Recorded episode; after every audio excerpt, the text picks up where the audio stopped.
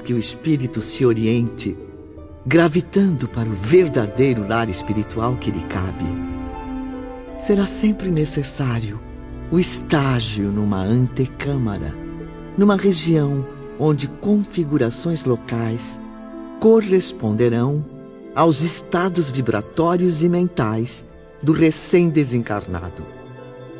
Aí se deterá até que se desfaça dos fluidos e forças vitais de que são impregnados todos os corpos materiais. Tais sejam o caráter, as ações praticadas, o gênero de vida, o gênero de morte que teve a entidade desencarnada, tais serão o tempo e a penúria no local descrito. Em se tratando de suicidas como eu, o caso assume proporções especiais, dolorosas e complexas. Estes demorarão geralmente o tempo que ainda lhes restava para a conclusão do compromisso da existência que prematuramente cortaram.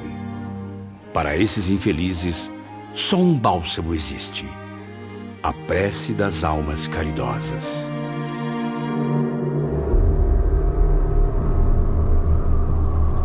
A fome, a sede, o frio congelante, a fadiga, a insônia exigências físicas martirizantes, a natureza é aguçada em todos os seus desejos e apetites, como se ainda trouxéssemos o corpo material.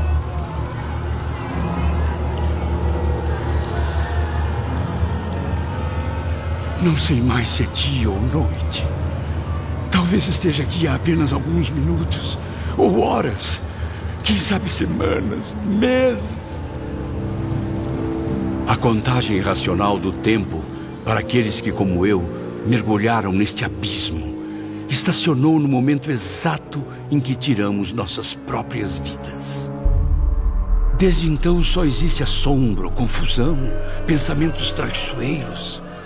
Cada segundo pode parecer uma eternidade quando se está dominado pela ira daqueles ratos pestilentos. Ou, ao contrário, pode ser que um dia inteiro de certa tranquilidade passe em apenas segundos. Preciso aproveitar cada mísero instante de paz para tentar refletir, enxergar entre o frio, a sede, a fome e a insônia alguma razão para suportar tanto sofrimento.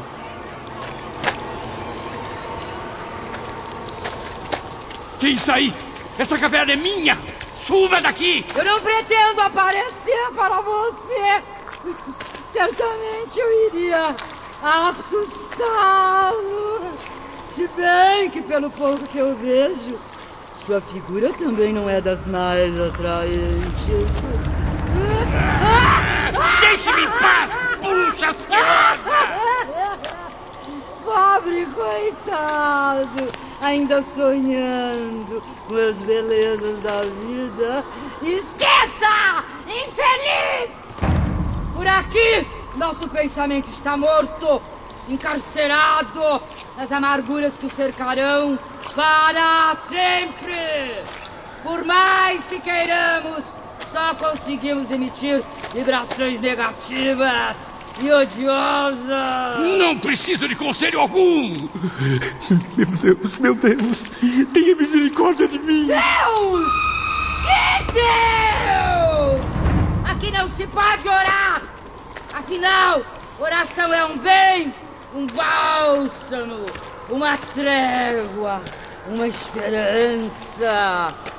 Quem neste pântano maldito, infestado de suicidas, é capaz de alcançar tamanha graça? Eu preciso. Eu preciso fugir daqui. Vou retornar ao porto, à minha casa. Voltar ao lar. Já tentei, mas será sempre em vão. Pode correr sem descanso! Idiota!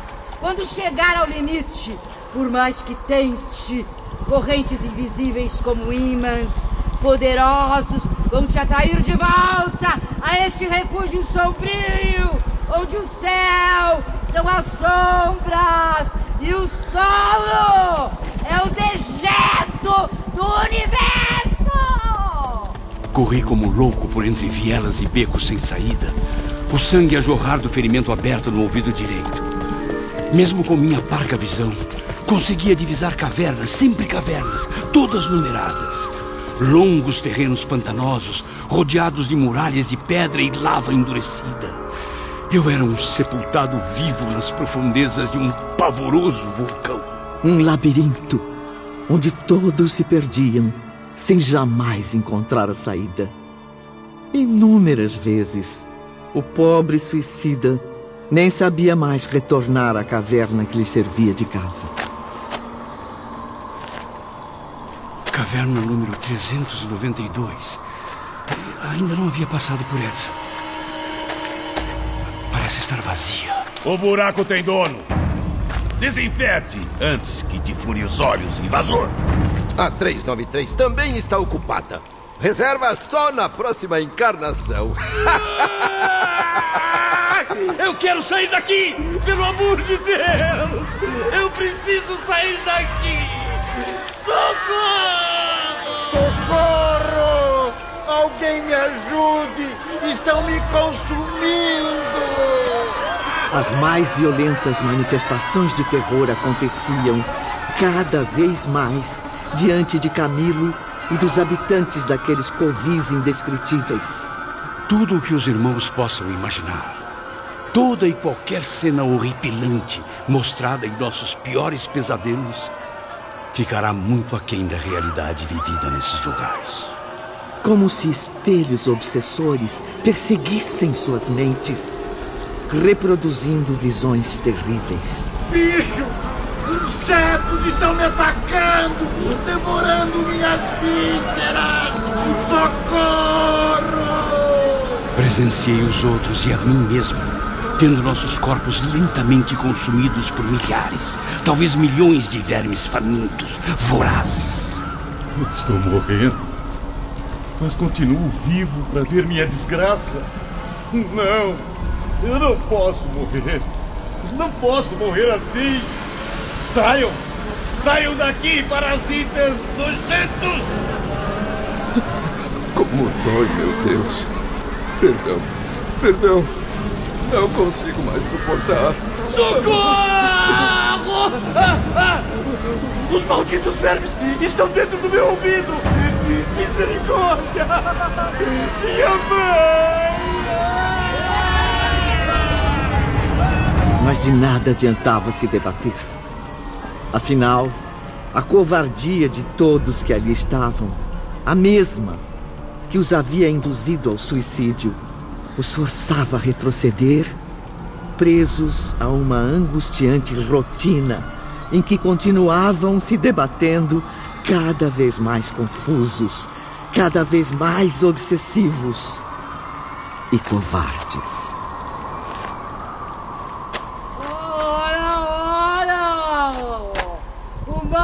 Filho, a caverna torna! Só que agora o covil é meu. Só meu! Quem veio de Portugal perdeu o lugar. Aproveite que o vizinho aí ao lado saiu. E fiquem à vontade até ele voltar. Maldita bruxa hedionda! Que seja para sempre culpada no tribunal das trevas! Ó, vivemos na plenitude das sombras, mas sua condição é bem nítida, caro companheiro. Agora quem o julga sou eu. É privilégio de quem está aqui há mais tempo. Eu posso reunir quantos, quantas quiser e quando bem entender para te açoitar até que perca os sentidos. Se é que ainda resta algum nessa cabecinha oca. E que moral tem para me julgar? Que poder possui para me ameaçar? Por acaso acredita que sinto medo de alguém que não aparece? Que permanece oculto na escuridão dessa toca repulsiva, sem coragem de me encarar? Pensei que o jovem não fosse me convidar a entrar. Saia, saia! Saia daqui! Pelo amor de Deus! Te condeno a uma noite inteira de amor comigo! Olhe bem, não sou de se jogar fora! Sou! Espíritos da mais baixa classe do invisível, obsessores, os mesmos que haviam alimentado nas mentes daqueles condenados as sugestões para o suicídio, divertiam-se com as angústias dos habitantes dali, apresentando-se como essa entidade que acabou de aterrorizar Camilo. Sim, Ivone. Mostravam-se como seres medonhos, fantasmas impressionantes, criando e recriando cenas satânicas com as quais torturavam as mentes já poluídas de todos que ali estavam. Belas jovens que se suicidaram motivadas por amores não correspondidos eram agora violentadas, insultadas por tais obsessores que as escravizavam sob o pretexto de serem eles os imperadores das trevas. Imperadores, os quais, na verdade, não passavam de espíritos que também foram homens, mas que viveram no crime. Pervertidos, estupradores, traidores, ladrões, assassinos perversos, enfim, malfeitores que contaminaram e ainda contaminam o planeta Terra com suas injustiças. E que muitas vezes têm funerais pomposos e cerimônias solenes, mas que na existência espiritual se resumem à corja mais repugnante.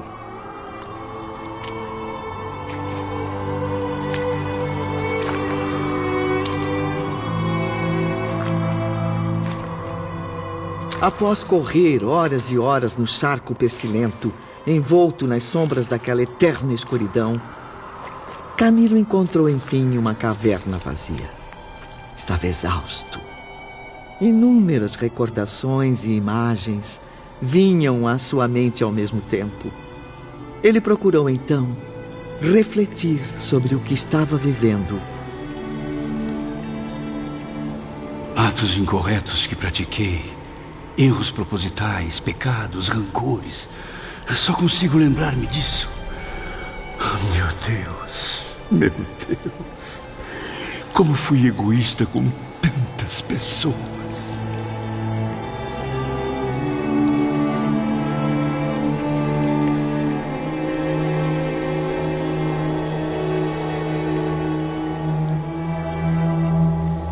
Infiel!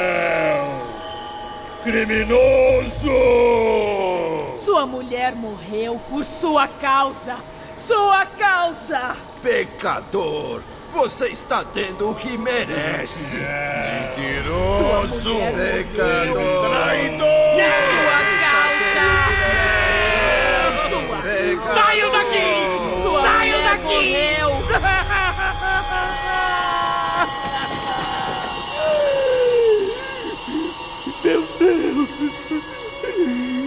Tenha misericórdia de mim!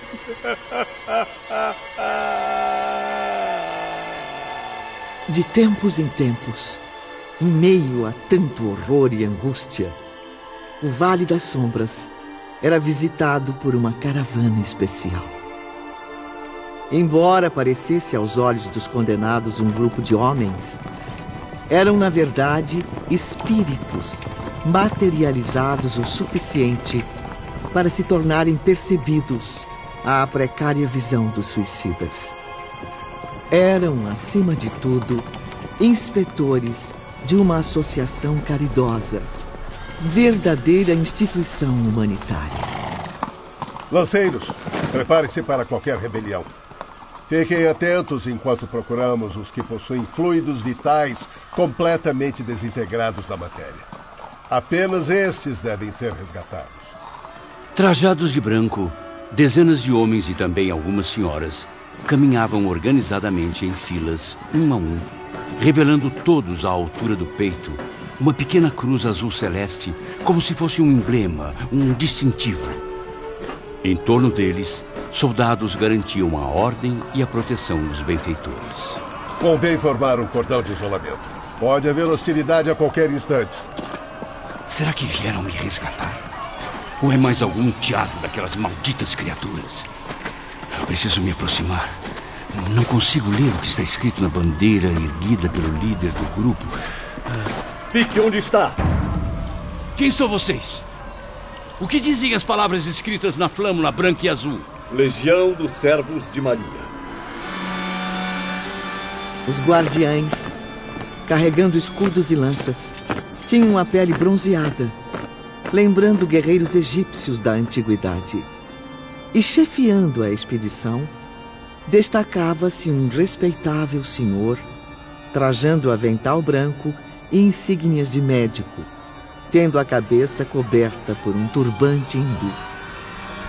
Irmãos e irmãs, entrem agora pelo interior das cavernas e examinem os ocupantes.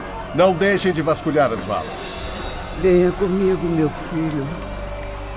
Vamos, levante, se você consegue. Como está, senhora? Força? É capaz de caminhar? Auxiliares, coloquem essa pobre mulher na maca. Por ali. Entrem naquele beco. Vamos. Temos muito o que fazer. Há pelo menos oito cavernas desabitadas, cujos nomes estão na lista. Não me, me tirem daqui!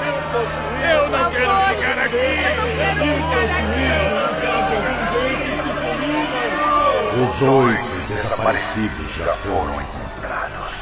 São agora conduzidos por um atalho. Afastem-se! Ordem! Espere pela chamada!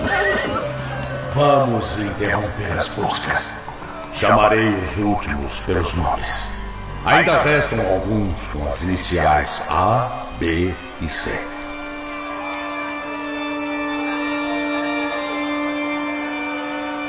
Camilo sentiu na alma dilacerada uma ponta de esperança, um fio de luz que pudesse, talvez, livrá-lo daquele martírio das trevas.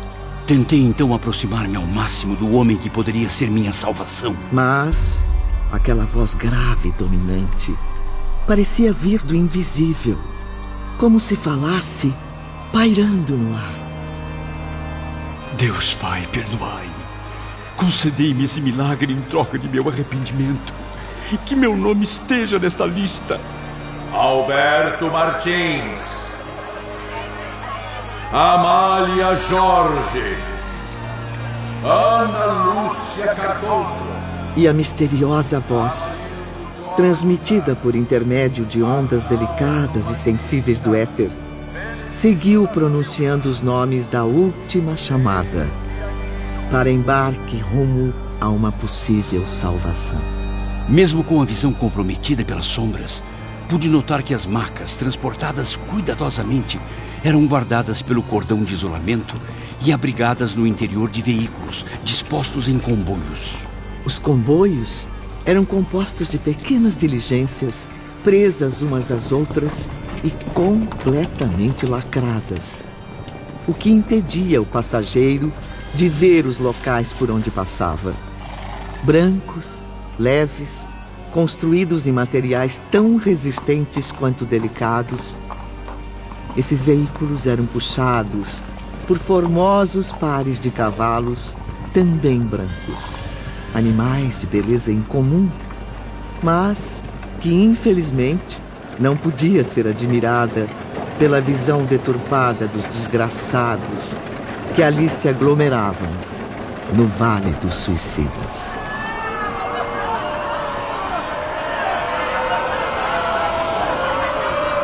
Benedito de Menezes Lacerda. Bernardina Alves. Bernardo Vaz da Rocha. E por último, Bruno de Castro Gonçalves. Não, não. Deve haver algum engano, senhor. Ainda restam os nomes que começam com a letra C, como disse há pouco. Ordem! Lanceiros! Em posição! Sim, ainda resta um nome. um único nome.